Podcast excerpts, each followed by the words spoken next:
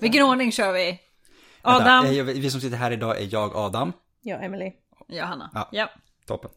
Ska vi inte kunna butcher this? Botch it. Det kommer vi... Eller det är inte jag som ska behöva säga det, så det är lugnt. Okej. Vänta allihopa, vänta. Ja, just det. Ska ta en slut vin först. Bara. Skål. Mm. Cheers. Skål. Angelica. Skål. Mm. Nej. What is my name?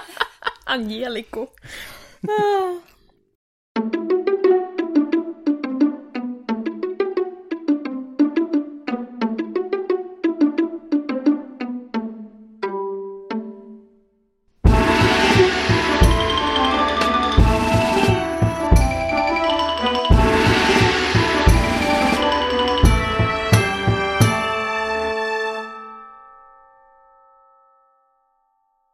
Hej och välkomna till ett nytt avsnitt av Podius Castus, en podd om antiken. Vi som sitter här idag, det är jag, Adam. Jag, Emily. Och jag, Hanna. Och dagens avsnitt som... Nej, nu tänkte jag säga att det är det första för säsongen, men det är det inte. Det är andra. Det var länge sedan vi spelade in det första avsnittet, det är därför det känns som att det här är det första. Ja. Men det är faktiskt det andra, och det kommer handla om en till av Roms... Vi har en liten fin serie på gång. Det är Roms fiender. Jag tänkte, det är liksom, vi har Zenobia har vi sen tidigare, vi har Boudica sen tidigare och nu tar vi Arminius som då är typ Germaniens motsvarighet i det här i den här Roms fienders skaran om man säger så. Vi spiller väl ingen tid. Nej. Säga. Det är väl dumt. Vi kan säga, har man lyssnat på Zenobia och Boudica så känner man igen upplägget. Tycker man om dem så kommer man säkert tycka om det här avsnittet också. Tycker man inte om dem kanske man kan lyssna i alla fall. Exakt. Man kanske lär sig tycka om det. Det kan man. Mm. Ska vi börja från början? Vi börjar från början. Och då kan vi börjar konstatera att under det sista århundradet före vår tidräkning så genomgick den romerska republiken en snabb expansion. Och i väster, alltså i det kontinentala Europa, så leds denna expansion främst av Julius Caesar. Och Julius Caesar, han erövrar ju Gallien, som då motsvarar typ dagens Frankrike och Benelux-länderna. Och där var han involverad i ett långt krig, 8 år ungefär, på 50-talet före. Gallerna, som då var kelter, som namnet antyder, den huvudsakliga motståndaren i Gallien. Men Caesar stred även mot germaner, som då kom från ungefär det som vi idag kallar Tyskland. Och 2 gånger hade faktiskt Caesar korsat floden Ren för att anfalla germanerna. Men de här striderna förblev taktiskt oavgjorda. Floden Ren är viktig att komma ihåg, för det är lite grann som gränsen mellan Gallien och Germanien ungefär. Så att den kommer vi återkomma till ett par gånger. Enligt Caesar så var germanerna mycket hårdare motståndare än vad gallerna var. Och enligt Caesar då så var de var större, de var starkare och de var vildsintare. Caesar, han förklarar också att medan gallerna var jordbrukare så avskydde germanerna allt vad jordbruk hette, och de livnärde sig istället huvudsakligen på kött, ost och mjölk. Jag gillar så här ytterligheterna jämt liksom. Nej, de odlar inte alls. Nej. Sure. Allt eller inget. Så att som sagt, germanerna, de odlar ingenting, de sköter boskap istället. Det är deras grej. Arkeologin har ju bekräftat det här till viss del. Alltså, inte fullt ut. Det är kanske inte så svartvit som Caesar tyckte att det var. De östligaste gallerna verkar inte ha varit mycket annorlunda än de västliga germanerna. Alltså det är klart att det inte är en skarp linje, så att säga. Varken fysiskt eller kulturellt. Och då gör det ju att det är svårt att se var den ena kulturen börjar och den andra slutar. Liksom. De flyter helt enkelt ihop, för de har ju mycket kontakt mellan varandra. Enligt Caesar så hade germanerna inga druider som kelterna då hade, utan de dyrkade istället sådant som de direkt kunde se eller uppleva runt omkring sig. Och när det då kommer till de germanska gudarna så har vi bara romarnas tolkning av dem att förlita oss på, i alla fall till innan tidig medeltid, så att det är en ganska lång period vi inte har någonting annat än vad romarna säger. Och det romarna säger, så finns namn som har återskapats, och det är Tiwas, krigsguden, eller Tyr som han kommer att kallas i Norden. Tunras, Tor, åskguden, Vodanas, Oden. Så att, man kanske känner igen dem lite grann. Ja, men exakt. I romerska källor så omnämns de ju med romarnas namn. Mm. Så Tiwas blir Mars och Tunas blir Jupiter eller Herkules och Wodanas blir Merkurius. Mm. För det, så gör romarna helt enkelt. Mm. Ja. När det kom till strid då så ska germanerna inte ha varit speciellt väl utrustade, utan de ska ha slagits nakna och bara haft en enkel sköld av trä eller flätverk som skydd.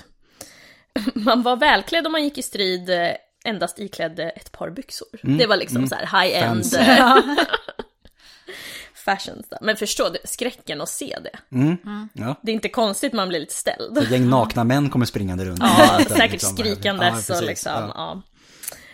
Var man elit dock så hade man ju råd med rustning och svärd, och då är man ju också en viktigare person, så kan man inte bara springa runt naken liksom. Var man fattigare så hade man spjutet, så rik då hade man liksom rustning och svärd och sen annars spjut. Hästar fanns, men det var väldigt sällsynt. Styrkan låg istället i, alltså according to the Romans här, den vildsinta karaktären och den svåra terrängen som då är Germanien. Det är mycket skog till exempel liksom. Och Tacitus, han beskriver germanerna som fysiskt stora och starka och brutala i sitt första anfall, men att de inte uthärdar längre strider. Och då blir det ju mycket viktigare med disciplin och ordning. Så att de, jag antar att så här, överraskningsmomentet är deras liksom. Precis. Och det är också Tacitus som är vår huvudkälla i det här. Allt som rör Germanien är Tacitus. Han skrev ju ett verk som kallas Germania. Och han skrev även om dem i sina annaler. Vilket är ett roligt ord. Ja, när man säger det på det viset. Ja, det är, för de som inte vet vad det är årskrönikor. Ja, precis. Och de tar vid när Augustus dör år 14. Yes. Och jag nämnde ju lite det här med terrängen. Germanien var ju ett land som dominerades av skog och sumpmark. Och ja, i skogen kunde man ju då få mat i form av hjort, hare, bär, svamp. Och sen så de här gläntorna då, det var betesmark åt de här boskapen som de har tagit hand om då. Men i och med skog och den här terrängen då så blir det ett naturligt skydd. För det är väldigt svårt för en större armé att ta sig igenom där, eller större styrkor generellt. Så som romarna ofta liksom rörde sig. Precis. Ja, för de kunde ju röra sig ganska tajta formationer, och det är ju svårt och ta sig fram om det är väldigt tät skog och ojämn terräng. Det finns en anledning till att romarna byggde vägar vart än de kom. Ja. Exakt. Så, det var lite så här sätter sin Germanien, lite grann kort om germanerna liksom. För när vi då rör oss förbi tiden med Caesar, gallerkrigen är slut sedan länge nu. Rom har haft en period av inbördeskrig, och under den här perioden så glömmer man ju liksom lite bort det kontinentala Europa för att fokus ligger mot Medelhavet istället snarare. Man har liksom inte tid för inte någon annan. Nej. Precis. Men sen är det så att efter 30-talet så skulle riket komma att drabbas av ganska så omfattande och drastiska förändringar. Och vad är det som händer på 30-talet? Jo, det är ju Octavianus som blir Augustus. Och republiken omvandlas till en autokrati med den romerska kejsaren som högsta hönset. Och Augustus, han skrider ju omgående till verket för att säkra upp rikets gränser. Ja, han visste vad han ville om man säger så. Ja, verkligen. Och nu har det varit, i och med att fokus har legat inåt, nu måste man börja tänka utåt igen. Och det här sätter stor betydelse vid Rendalen, för som vi sa tidigare, det är gränsen mellan Gallien och Germanien. Och Gallien vid den här tiden är ju romerskt. Och han förflyttade då trupper till gränsen, men istället för att de här då ska bli en avskräckande faktor gentemot germanerna, så fortsätter germanerna, precis som tidigare under Caesar också, att utföra räder över floden. Så att germanerna är lite bråkiga fortfarande. Augustus, han tar nu beslutet att nej, vi kan inte bara tillåta det här att ske. Nu är det nog. Ja, vi måste göra någonting åt de här bråkiga germanerna. Så att Augustus, år 12... börjar en före vår tideräkning. Ja, men precis, exakt. Bara för att klargöra. Ja. Och vi kommer vända sen, och då får vi vara noga med att säga när. 12 före så börjar Augustus ger snarare order om att man ska planera en invasion av Germanien. Under den här tiden så fanns det omkring ett dussin större germanska stammar och ännu fler mindre sådana, totalt kanske 50 stycken. Och vid romarrikets gränser så dominerade markomannerna i öst och chatterna, cheruskerna och chaukerna i väst. Säg det fort. Eller hur? Särskilt cheruskerna kommer vi få anledning att återkomma till. Så det är några av de germanska stammarna då som finns i det här, i romarnas närhet så att säga. Och Augustus han utnämner sin styvson Drusus till ståthållare i Gallien. Och det, alltså att ha ståthållare är någonting man gör för det är ett otroligt stort rike som man behöver liksom sprida ut ansvaret helt enkelt. Och Drusus han ledde ett fälttåg mot germanerna mellan år 11 och 9. Före är vi fortfarande nu. Och han vann flera segrar. Men Augustus har ju problem med sina arvtagare. De dör ju, de trillar av pinn hela tiden. Och det händer ju Drusus också. Han dör i en ridolycka år 9 och det sätter ju stopp också för den här invasionen som han var igång. Förstår jag ändå så här, du genomgår flera slag, det är liksom jättefarligt, du kan dö när som helst och sen så bara ramlar av hästen. Ja, alltså, vad det är ändå mer, det är en olycka, det är värre med så här, diarré. Alltså, men ändå, det var en oväntad död. Han var fortfarande ung och liksom en full fart och sådär. Och han dör ganska plötsligt. Och då blir det Drusus äldre bror Tiberius, som är Augustus framtida efterträdare, som får kommandot i Germanien och det är år 8. Och han kommer då återuppta den här invasionen så att man fortsätter arbetet. Och romarna de avancerar som längst till floden Elbe vid cheruskernas land. Det är så långt man kommer i den här perioden. Och ett par år senare, alltså år 6 då, så 2 år senare, då sänder romarna en massiv styrka. Det är alltså 13 legioner med hjälptrupper. Det är alltså uppemot 100 000 man mot markomannerna i öster. Och man tvingar in dem i en allians med Rom. Så det är en enorm styrka man skickar iväg. Det är så här, de gör inte någonting halvdant i det här läget. Nej. Utan det är så man sätter liksom inte in ett fåtal legioner här och ett fåtal legioner där. Utan man skickar liksom hälften av allt man har nästan. Ja. Och bara storsatsar. Ja. Vid den här tiden så ser det ut som att de erövrade delarna av Germanien var på väg att följa efter Gallien i att de liksom bara sväljs upp av romarriket. Och de romerska historikerna, de klappar sig själva på axeln och så beskriver de då hur disciplinerade romare har bringat ordning åt de vilda germanerna. Det är romarnas börda lite grann, att bringa ordning åt världen. Ja, visst. Arkeologin visar att romerska handelsmän, eller åtminstone romerska handelsvaror, har nått långt bortom frontlinjen. Typ hit upp. Ja, till slut. Verkligen. Så handeln blomstrade och så någon typ av relativ fred har vi här i den här nyskapade då, provinsen. Men germaner är germaner. Så det var lite av en falsk känsla av trygghet det här. För att det hade börjat bli trendigt bland unga germanska aristokrater att tjänstgöra i den romerska armén. Och efter avslutad tjänstgöring så tar de ju med sig de här romerska sedvänjorna hem och då romersk liksom everything. Man vet ju tankesättet. Ja.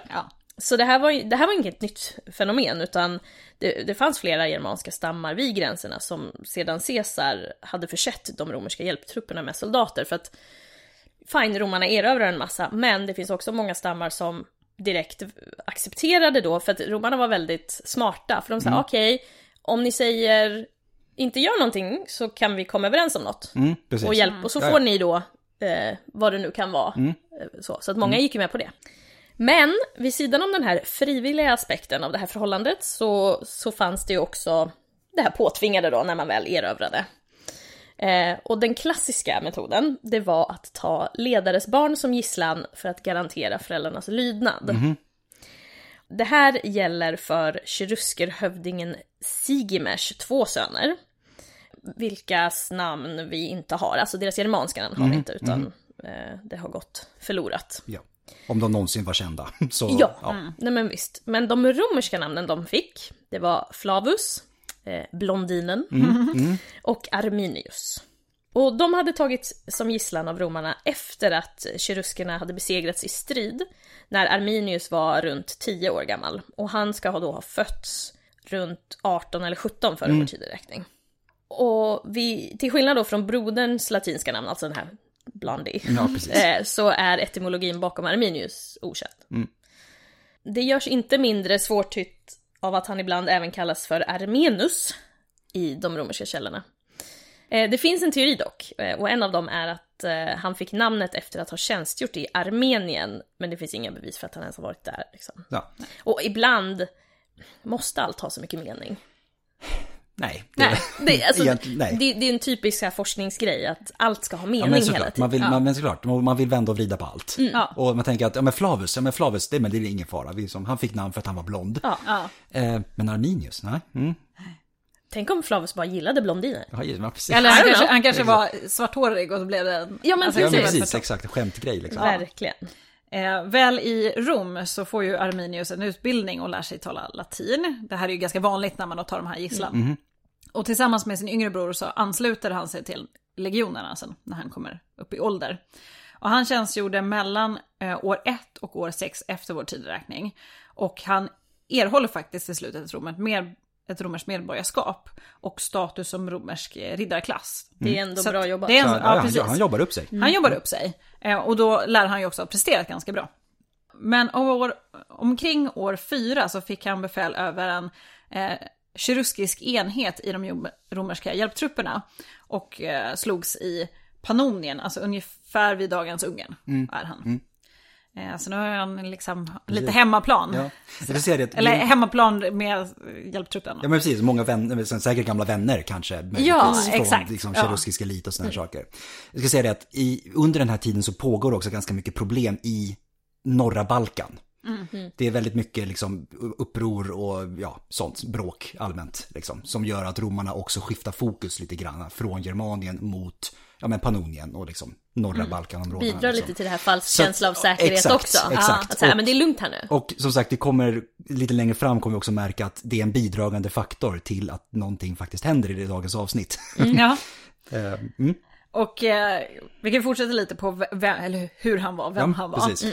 I de romerska källorna så beskrivs han som en ung man, fysiskt stark, skarpsinnad, så att säga mycket skarpare än den vanliga barbaren. Ja, jag tror att det är Tacitus.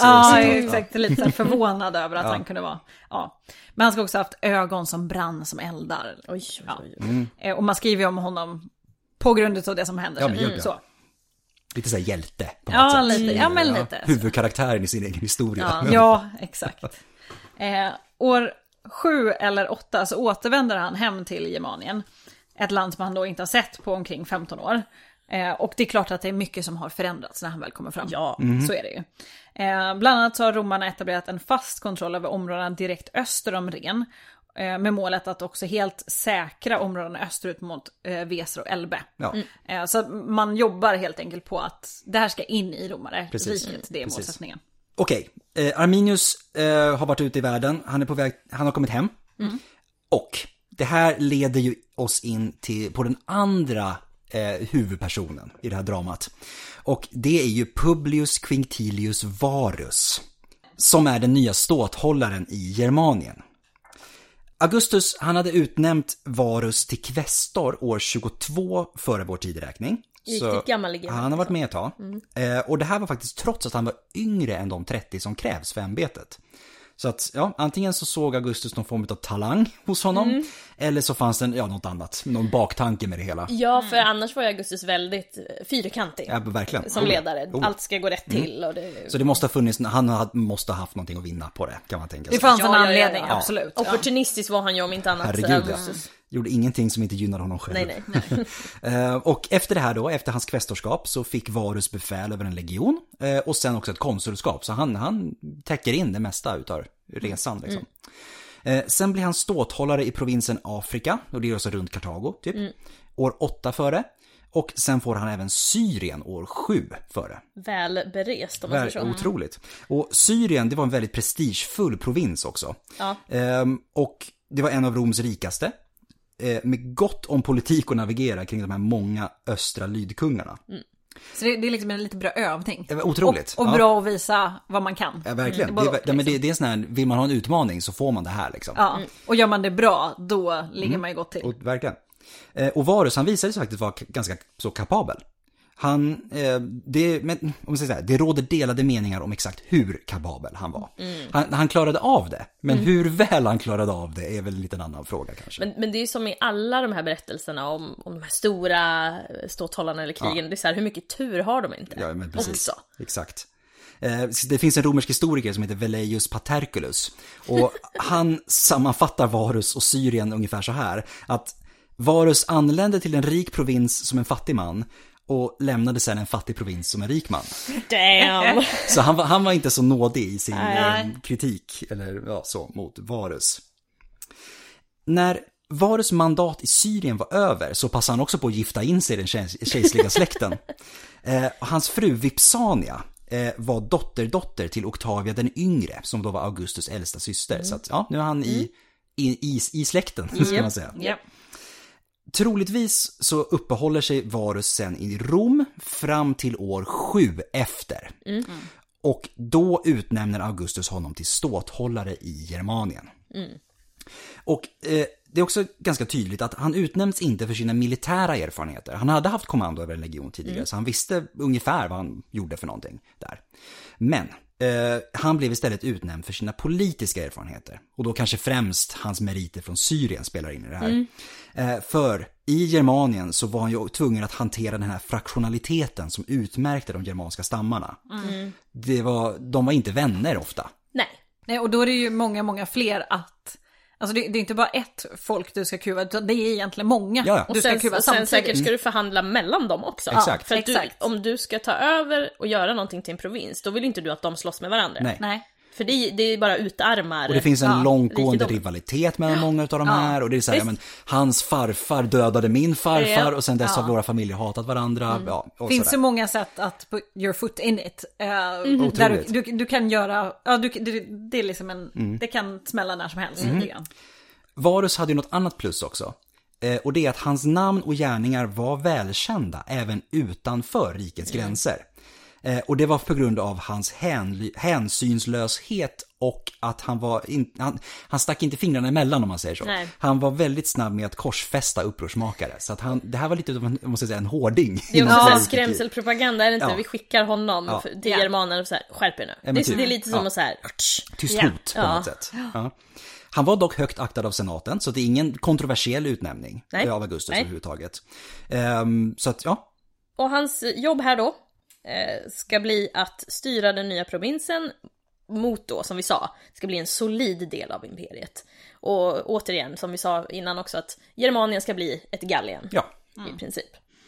Och om det skulle vara så att man måste bruka våld, så hade han ju faktiskt 11 legioner till hands, alltså typ 55 000 legionärer. 11 legioner är fruktansvärt mycket.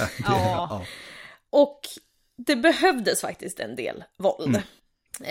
Varus levde av allt att döma upp till det här hårdföra ryktet. Eller som Cassius Dio skrev att en hövding hade förkunnat: ni romare får skylla er själva. Ni sänder ingen herde för att skydda er flock, ni sänder en varg. Det är ett snyggt citat. Ja.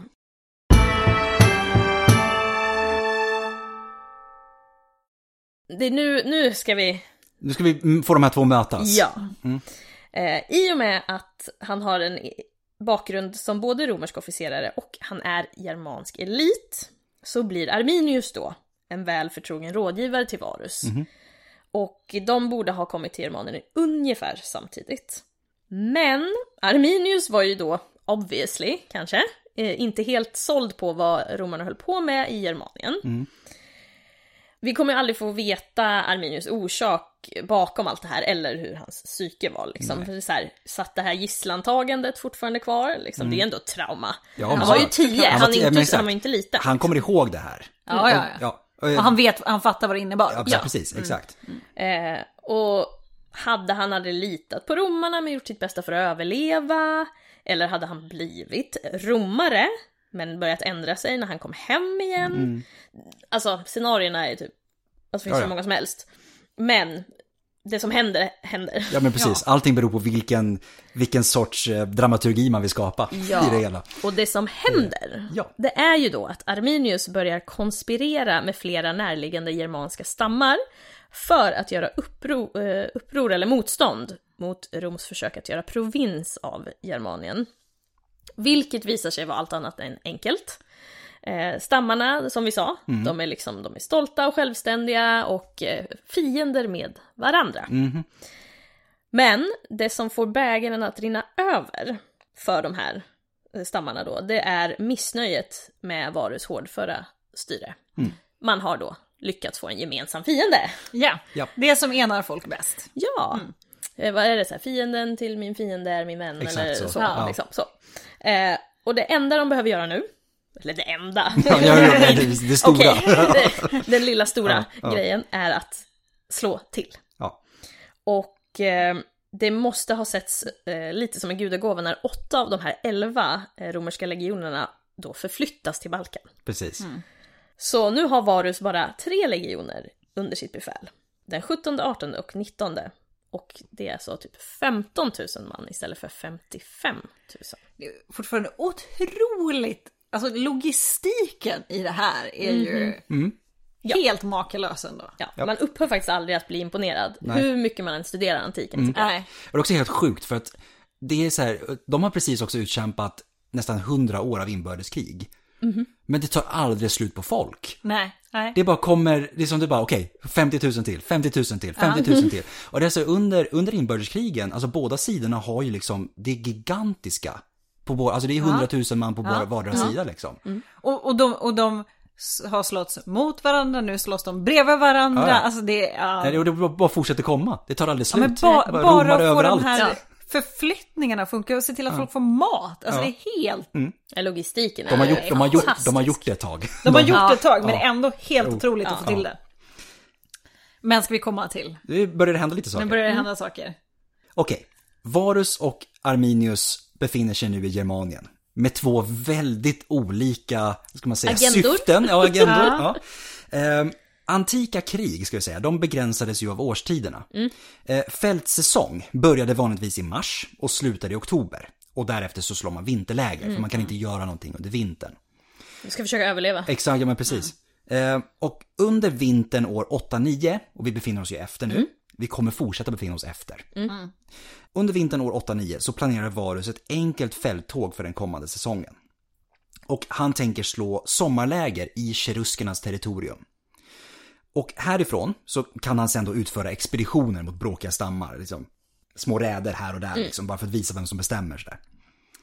Varus är dock helt omedveten om att han redan nu har blivit förrådd. För sommarlägrets placering, det var Arminius idé. Det är ändå such planning. Ja, visst. För Arminius, han placerar ju nu romarna på en plats som betyder att de kommer få mycket längre väg tillbaka till sitt vinterläger och befinna sig mitt i cheruskernas territorium. Han är ju cherusker, det är ju hans hem. Liksom. Vilket gör att de kommer kunna hålla span på romarna under hela sommaren och ha stenkoll på exakt vilka förutsättningar de har i det här. Mm. De romerska källorna, de menar att Varus inte bedrev något fälttåg att tala om under den sommaren. Det var inget viktigt, ingenting stort liksom. Utan istället så fokuserade han på att jobba med diplomati.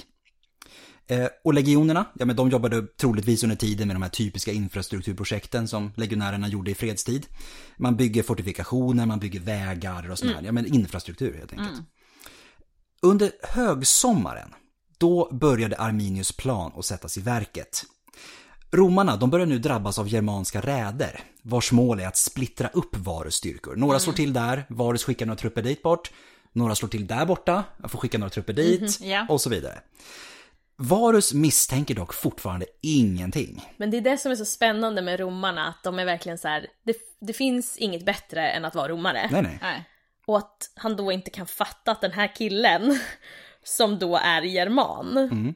Nej men vadå, han blev ju romare, det är ju högsta drömmen typ. Varför skulle det finns liksom inte ens på kartan att man skulle men Arminius måste ju också ha varit skicklig på att bedriva den här perfekt dubbelagent. Absolut, men romarna har ju en arrogans som heter duga. Ja, men hjälp Arminius slår nat 20 på alla sina deception checks.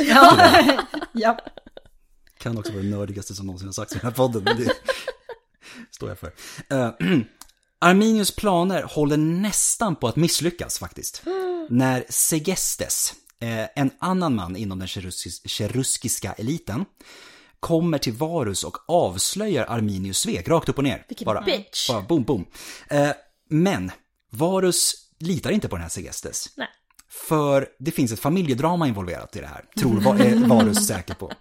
Det är nämligen så att Segestes, han har vägrat låta sin dotter Tusnelda gifta sig med Arminius. Alltså de här namnen. Varpå de båda ändå gått och gift sig, bakom då Segestes rygg. Liksom. Oh, han är lite kränkt. Ja, och ja. Varus, han tycker inte att Segestes är särskilt opartisk i det här. Nej. Och tror att han bara vill hämnas på Arminius. Vilket han förmodligen vill då. Säkert. Även, det bara råkar alltså, det är ju ett rimligt antagande. Egentligen ja. Så här, Varus är ju, när man ser spelfilmer liksom, Varus agerar ju som en så här, han är en schysst polare, han har liksom, nu råkar han tyvärr ha fel, men annars är ju han den här liksom. Men jag tror ju alltså i vad det gäller liksom, alltså hans motiv, då har ju Varus 100% rätt. Han vill bara hämnas. Han är kränkt. Ja, men exakt. Men sen råkar han tala sanning. Ja, exakt. Jo, men så att, hans agerande här är ju rimligt. Det är ju bara att tyvärr så skete sig ändå. Och det är som sagt, det blir ju det stora misstaget. Ja. Han får det serverat på ett fat. Ja. Och han failar totalt. Ja. Yep. Och de här oroligheterna, de här små räderna som germanerna utför, de ökar bara i intensitet allt vad sommaren lyder. Och i de romerska leden, bland officerarna nu, så börjar det spridas en oro att man inte ska hinna återställa ordningen och samtidigt kunna återvända till sitt vinterläger. Exakt det som var planerat från Arminius sida. Exakt. Varpå Arminius slår nat 20 igen och bara föreslår att ja, men ni kan ju ta en genväg, hörni. Genväg är alltid sin väg. Ja, exakt. Jag vet en bra väg ni kan ta. Ja. Jag är ändå uppvuxen här omkring. Ja, precis. Och Varus, han sväljer betet totalt och tada! Fällan är stark. Ja. Och det är då morgonen den 8 september år 9. Och då bryter romarna upp från lägret och börjar marschera. Arminius berättar för Varus att han behöver lite mer tid på sig för att samla ihop sina cheruskiska stödtrupper. Och han möter upp dem lite längre fram. Jag kommer sen, liksom, sådär. Ja.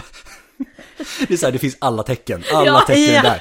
Men Varus är ju schysst, liksom. Han litar ju på sin man. Ja, såklart. Och det här är ju då sista gången de här två personerna talas vid. Ja. För att nästa gång de ses så är det ju inte... Precis. Snackar de inte, om vi säger så. Nej.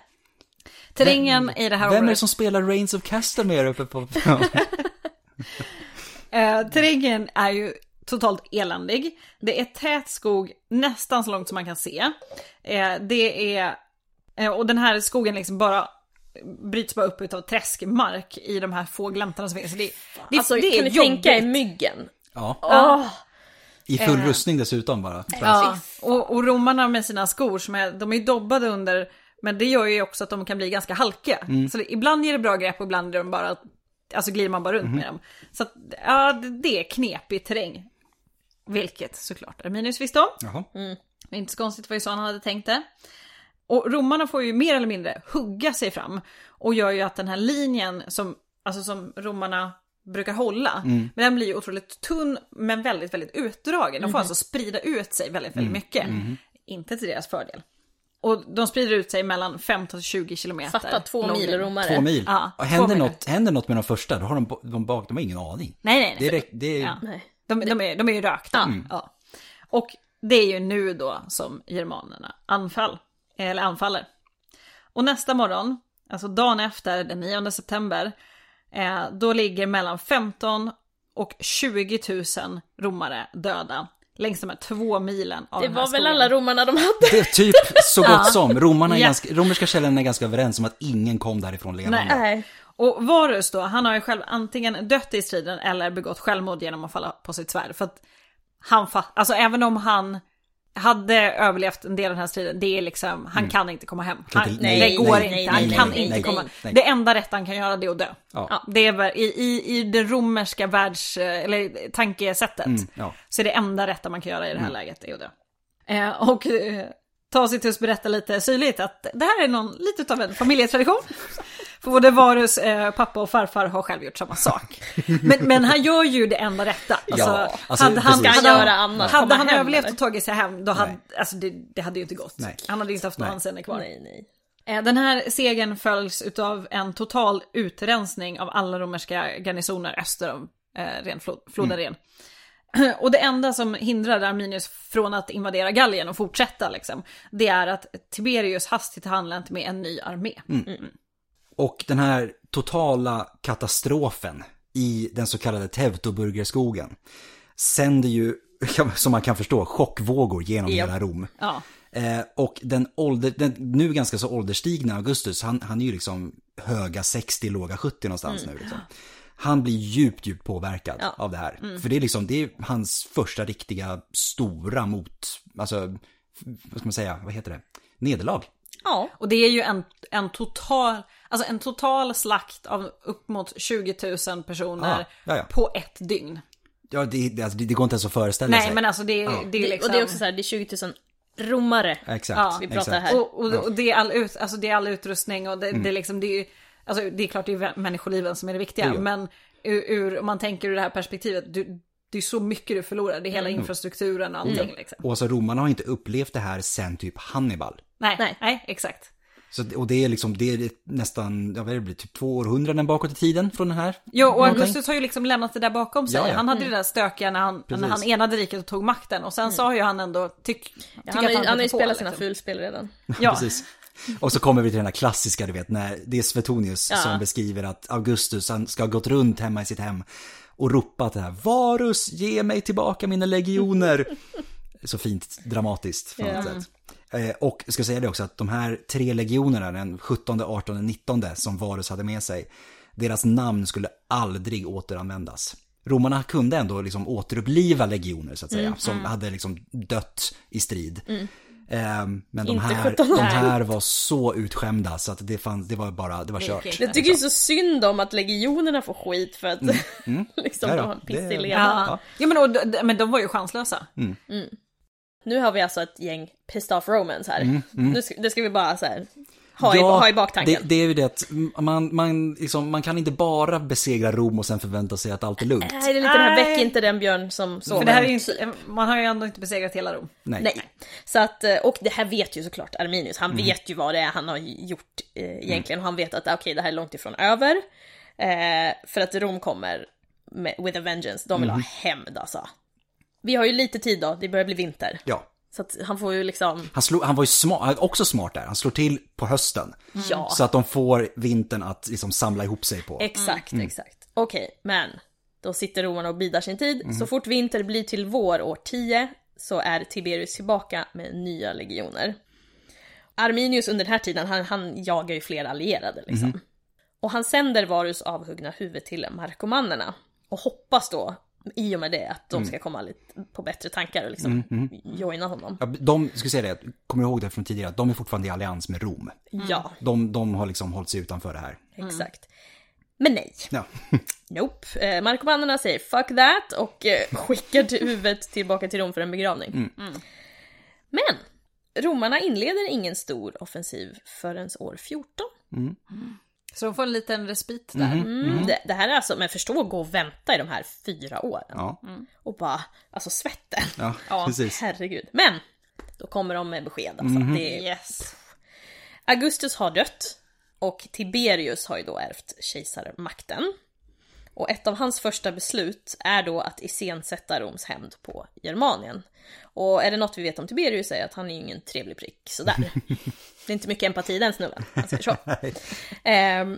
Hans brorson Germanicus skulle komma att leda 50 till 70 000 legionärer över Ren. Och de germanska stammarna som är i närheten här blir ju fullständigt överrumplade. Och han bara köttar på. Det är som en jävla ångvält. Han bara puttrar på österut liksom. Och ett nyckelskede för den här straffexpeditionen, för att, come on. Nu är det bara död åt alla typ. Det är ju tillfångatagandet av Tusnelda, som är gravid med Arminius barn. Och hon skickar man till Ravenna, och hon kommer aldrig se Arminius igen. Och senare så föder hon en son, Tumelicus. Och år 15 så hade Germanicus nått fram till platsen för Varus nederlag, alltså till den här stora slaktscenen. Precis. Eller ja, slaktplatsen.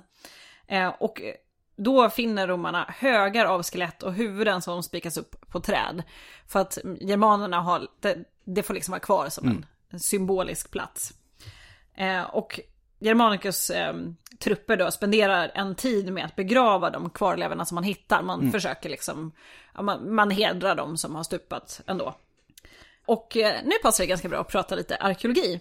För platsen för det här slaget är med största sannolikhet känt idag. Och det är vid orten Kalkrise. Får se om mitt uttal är helt korrekt där. Men omkring 2 mil norr om Osnabrück så har det påträffats tusentals romerska metallföremål utspridda över en enorm yta. Det är alltså det är vapen, det är rustningsdelar och det är mynt. Man har också påträffat många mänskliga kvarlevor. Flera begravna samtidigt som det visar, alltså de är begravda, men de visar också spår av att ha varit ganska väderbitna. Alltså man kan ju se ungefär vad som har hänt med en kropp. Men det är ju det här med i så fall om de varit uppspikade då. Ja, för det här är ju då en intressant detalj, eftersom att man vet att de ska ha legat, kropparna ska ha legat exponerade för väder och vind, och sen har i alla fall ett par utav dem begravts lite mer, vad ska jag säga, värdigt eller vad man ska säga. Sådana här häftiga grejer, liksom när det skrivna på något sätt matchar med det man hittar fysiskt. Ja. Liksom. Det händer ju inte alltid. Nej. Men ja. Arminius då, han var ju definitivt inte dum. Nej. Han är fortfarande involverad i det här. Och han vet att det är totalt självmord för germanerna att möta romarna i det öppna. Istället så hade han då bara fallit djupare och djupare in i skogarna framför Germanicus framryckning. Men Arminius allians hänger nu till stor del på hans rykte efter den här framgången mot Varus. Han är ju liksom den stora segraren, han som besegrade romarna liksom. Ja. Och han kan ju inte ge Germanicus allt för mycket. För nej, han kan ju inte besegra en romare och sen bara lägga sig platt för en annan. Nej, det funkar inte. Och till slut så blir nog Arminius mer eller mindre tvungen att slå till. Men det är ju så att förutsättningarna har ju helt förändrats från den första gången. Ja. För Varus, han blev ju fullständigt tagen på sängen. Ja. Germanicus är ju där, han är ju beredd. Han vet ju att Arminius kommer slå till någon gång. Och Germanicus är ju lite av en golden boy. Ja, precis. Ja. Så en hård strid utbryter, första striden då mellan Germanicus och Arminius. Och den varar i 2 hela dagar, men ingen sida lyckas riktigt driva den andra på flykt. Fy fasen alltså. Och jag ska säga det, Germanicus, han var dock nu så pass långt in i fientligt territorium att han blir tvingad att falla tillbaka till floden Ren. Och då helt enkelt invänta nästa fältsäsong. Precis. År 16 så är Germanicus tillbaka med fräscha trupper. Och ännu en gång så drar han fram genom Germanien. Och han lyckas faktiskt tvinga Arminius till öppen strid vid floden Weser. Och det leder till att germanerna lider svåra förluster. Och ytterligare en strid senare, och Germanicus hade säkrat Germanien fram till floden Elbe, som var ungefär situationen innan Varus nederlag. Germanicus straffexpedition hade då lyckats, i alla fall i Tiberius ögon. Och 2 av 3 legionärsörnar hade återfunnits. De går ju med sina örnar då. Precis. Och blir man av med en sån så... Ja, det är fy och skam. Ja. Den tredje återfanns år 41 under Claudius regeringsår, som är Germanicus bror. Germanicus är då alltså pappa till Caligula. Just det. Och efter de här båda nederlagen år 16, då hade Arminius allians, den hade vittrat sönder. Stam efter stam överger honom i takt med romarnas framryckning. Vad ska de göra? Och Roms heder är ju då back. Ja. Det är ju det, du kan bara förlora så många gånger innan dina allierade bara, vill vi alla dö? Eftersom att de var ju splittrade från början. Alltså, ja. Det var ju ingen naturlig allians egentligen, utan det var ju mot den här enade fienden. Varus. Ja. Och en väldigt stark personlighet som man kanske rider lite på, alltså rider på vågen lite grann. Exakt. Och sen går det åt pipan och då, som sagt, överger skeppet. Yep. Ja. År 17, alltså året efter det här viktiga år 16, så beordrar nu Tiberius Germanicus tillbaka till Rom. Och låter honom där fira triumf. Alltså du har vunnit. Kom hem. Nu, allting är klart. 2 år senare så ligger Germanicus död. Mm. Under mystiska omständigheter. Mm. Och Tacitus skulle säga, han håller inte igen i sin kritik och sina misstankar mot Tiberius i hela den här korta episoden. Mm. Enligt Tacitus då så hade Tiberius minsann återkallat Germanicus på grund av avundsjuka. Och Tacitus är övertygad om att hade Tiberius bara låtit Germanicus få en till säsong i Germanien, så hade Germanien fram till Elbe säkrats som romersk provins. Verkligheten skulle jag säga är ju lite mer komplex än klart, vad det alltid är. Såklart, vilket vi alldeles snart kommer bli ganska så varse om. Arminius dock, han ger aldrig upp. Och det får man väl ändå ge honom. Ja, rent nominellt så fortsätter han att kämpa mot romarna. Men den här nya verkligheten hinner till slut ikapp honom. För när romarna inte längre fanns som en gemensam fiende, de har ju dragit sig tillbaka nu, de har gett upp, de har övergivit Germanien. Ja. Då kommer de här gamla rivaliteterna mellan stammar tillbaka upp till ytan igen. Och 2 år efter Germanicus död, år 21 alltså, Germanicus dör år 19, så dör slutligen Arminius, 37 eller 38 år gammal, och då förgiftad av sina egna, som då fruktade hans ökade inflytande. Mm. Så att så kan det gå. Men jular man i Rom? Där. Nej, antagligen inte. Tacitus, som är vår källa, han berättar att man har hittat, eller att han har hittat en brevkorrespondens där chatterna, en annan av stammarna, erbjuder sig att förgifta Arminius åt Rom. Liksom. Mm. Men vi kan göra det här. Men svaret från Tiberius lyder: Rom hämnar sina fiender i det öppna, inte i det fördolda. Att förgifta någon var ju liksom inte det romerska sättet. Det did, men du skulle inte säga att du gör det. Nej. Men så att, de hade ju bara, nej, absolut inte. Wink, wink. Okay. Snarare så att vi kan inte låta göra det, för det vore inte så snyggt att se liksom, hur ska det se ut för de andra liksom. Men de behövde ju, alltså jag tror inte de kände ett behov, de visste att det skulle lösa sig. Ja.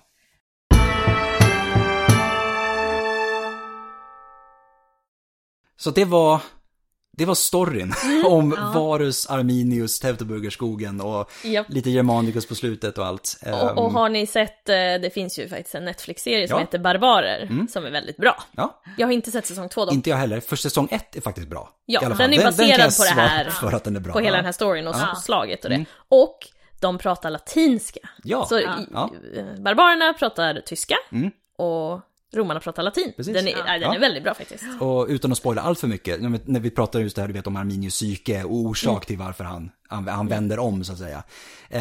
De i serien där spelar ju på det här att han har blivit romare och sen ångrar sig när han kommer hem igen. Liksom. Så att det är den dramaturgin de väljer. Nu ska vi prata lite grann om vad som händer efter allt det här då. Lite antikreception och hur synen på det här har sett ut genom årtiondena eller århundradena. För från renässansen och framåt så har den här striden i Teutoburgerskogen setts som den händelse som definitivt satte punkt för Roms expansion norrut i Europa. Och den här synen blev desto mer framträdande i och med 1800-talets framväxande tyska nationalism. Of course. Och i Tyskland så blir Arminius känd som Hermann. Älskar det. Och om jag minns min tyska rätt så betyder det väl någonting i stil med typ krigsman eller något sånt där. Till och med. Och Hermann, han blir en nationalistisk hjälte i precis samma anda som Vercingetorix blir i Frankrike och Boudica blir i Storbritannien. Det är inte så konstigt. Nej, inte alls. Och han blir liksom den här, du vet, frihetskämpen som slåss för sitt folk mot utländska erövrare och där.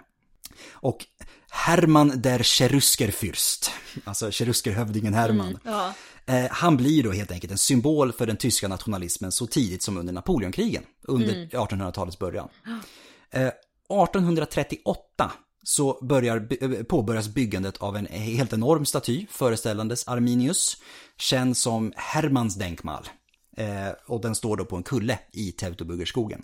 Inte jättelångt faktiskt ifrån slagfältet. Även fast det inte var känt vid den här tiden så var man inte jättelångt ifrån. Man var ganska nära. Den här statyn då, den invigs strax efter den tyska segern över Frankrike i kriget 1870-1871. Och har varit en turistattraktion sedan dess. Sen har vi ju efter andra världskriget så är det ju inte lika inne med nationalism längre av någon konstig anledning. Vilket gör att Hermann tappar lite i den här attraktionskraften som han hade innan. Men i Östtyskland så lever han faktiskt kvar. om en lite modifierad tappning. För det är ju då baserat på en marxistisk tolkning av historien så kommer Hermann att ses som en sorts revolutionär figur. Som då kämpade mot det romerska slavsamhället. Ja. Och med bakgrund då mot kalla kriget så blir Hermann en socialistisk hjälte som kämpar mot en förtryckande kapitalism i form av romarriket. Moderna... Ja. Mm. Det går ju verkligen att använda historia som man vill ibland. Mm. Det är ett bra exempel på det. Mm. Men hur mycket av eftervärldens syn på Arminius och Teutoburgerskogen kan vi då förankra i den antika kontexten? Och på senare tid har den här synen nyanserats ganska ordentligt faktiskt. Men om vi börjar då med att kan vi konstatera att Ren var den överlägset mest logiska gränsen då som Rom kunde ha mot Germanien. Mm. Det är en jättestor flod. Liksom. Ja, ja. Så, klart. Floden kunde nås från Medelhavet via floderna Ron, Saon och Mosel. Om gränsen istället låg vid Elbe så skulle romarna vara begränsade till landvägen eller det stormiga Atlanten. Mm. Och sen har vi rent ekonomiskt så fanns det redan en urban infrastruktur vid Ren vid tiden för Caesars krig i Gallien. Och som jämförelse så var Germanien oerhört mycket mindre urbant med färre byar och knappt något överskott som kunde gå i tribut. Mm. Det fanns liksom inte egentligen så mycket poäng. Nej, precis. What's the point? Handla, sure. Ja. Men förvalta och liksom när du inte kan utvinna någonting där. Ja, kanske träd då, men... Ja. Yeah. Men det hade de i Gallien. Ja, exakt. Så romarnas intresse låg främst i att erövra områden med hög nivå av självförsörjning. Mm. Från vilken de enkelt kunde hålla in skatter. För det är det man är ute. Det är det man behöver. Nej, men verkligen, det är det man behöver. Och man behöver inte fler munnar att mätta. Nej. Minimal ansträngning, maximal utdelning. Ja. Och majoriteten av Germanien saknar ju den här nivån av urbanisering, infrastruktur och ekonomi som... Till skillnad från det keltiska Gallien. De hade det, så där, det fanns en poäng. Och sen hade man den här vettiga, naturliga gränsen. Så att rent pragmatiskt så vägde kanske... Alltså prestigen i att erövra mer land väger inte tyngre än den totala avsaknaden av ekonomiska fördelar. Exakt. Så att det finns kanske inte jättemycket poäng med. Mm. Så att Germanien var helt enkelt inte... Det var inte värt besväret. Nej. Så. Men vänta, stopp ett tag. Nu kanske någon säger, är inte det här lite så här surt sa räven om rönnbären? Ja. Men då ska vi komma ihåg en till grej. Det här med att om Teutoburgerskogen nu stoppade den romerska expansionen. Mm. För vi har ju redan hört i den här berättelsen om Arminius och Germanicus till exempel. Mm. Så hindrade inte den här nederlaget romarna från att avancera fritt genom Germanien. Nej. Germanicus straffexpeditioner, de lyckades ju som längst ta sig tillbaka till floden Elbe, där romarna gjorde halt första gången, innan Varus nederlag. Mm. Målet var bara inte längre regelrätt erövring, utan att tvinga Arminius allians tillbaka till en sorts politisk struktur som var fördelaktig för Rom. Mm. Och save face. Ja, men exakt. Är ju också ja, men såklart, ja, absolut.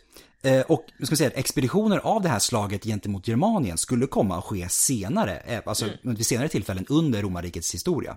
Den kanske mest kända leddes av Maximinus Thrax på 230-talet, så att, alltså, det händer framåt, vad ska man säga, det sker om och om igen, ska jag heta det. Betyder det här att Rom låter Germanien vara? Nej då, det är såklart inte. Nej. Men man har en annan strategi framöver. För Rom är helt enkelt mycket bättre att låta det direkta... Alltså överlåta det direkta styret till den lokala eliten istället för att lägga ut egna resurser och tid och liksom pengar på det här. Ja. Men att de här makteliterna var vänligt inställda till Rom. Mm. Och att man kanske då går in och petar lite i det här och själv utser en ledare och sådär. Då kommer allting flyta på lite bättre. Det är helt enkelt smidigare. Såklart. Och blir någon lite för bråkig så finns det ju gott om legioner vid Ren för att rätta till missförstånd. Så att man har hela tiden lite den här hotnivån uppe. Precis. Kommer ni ihåg Flavus? The Blondie. Blondinen. Arminius lillebror. Yes. För till skillnad från Arminius så fortsätter Flavus att vara lojal mot Rom livet ut. Liksom sin bror så tjänar han i armén och reste i rang, gjorde precis en rang precis som Arminius gjorde, blev officerare.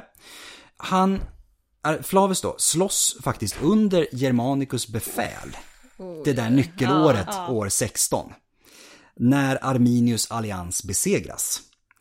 Och det finns också en ganska intressant episod hos Tacitus som återger hur de här två bröderna utbytte ord med varandra innan den här första striden år 16. Att de ska ha stått på varsin sida om en flod och försökt argumentera över den andra till sin egen sida och sådär liksom. Så. Ja. Väldigt filmiskt. Otroligt filmiskt. Mm. Men då helt förgäves. Flavus förblev lojal mot Rom. Arminius förblev lojal mot sitt hemland, Germanien helt enkelt. Ja. Sen ska vi, ett par år senare, alltså efter hela den här episoden med Germanicus och Arminius, så hör cheruskerna av sig till Rom och behöver hjälp. För de behöver någon att styra över sig. De har ingen längre i eliten. De vill att Rom utser någon att styra åt dem. Rom sänder en person som heter Italicus som ska härska över cheruskerna. Italicus är Flavus son, Arminius brorson och romare ut i fingerspetsarna. Yep. Arminius besegrade Rom och Rom besegrade Arminius. Ja, visst. Ja, men det är också så här, Rom vinner alltid till slut. På ett eller annat sätt. Mm. Och nu spelade de det långa spelet. Ja, men det var ju en av de största stormakterna. Det var... Det är inte så konstigt. Men det är ändå imponerande konstigt att göra en dent. Ja. En ganska stor sådan också. Ja. Det här var ju, satt ju hårt i det romerska kollektiva minnet. Mm. Ja. Den där förlusten var ju... Mm. Men det romarna är verkligen så här, what doesn't kill you makes you stronger. Ja, verkligen. Säga. Verkligen.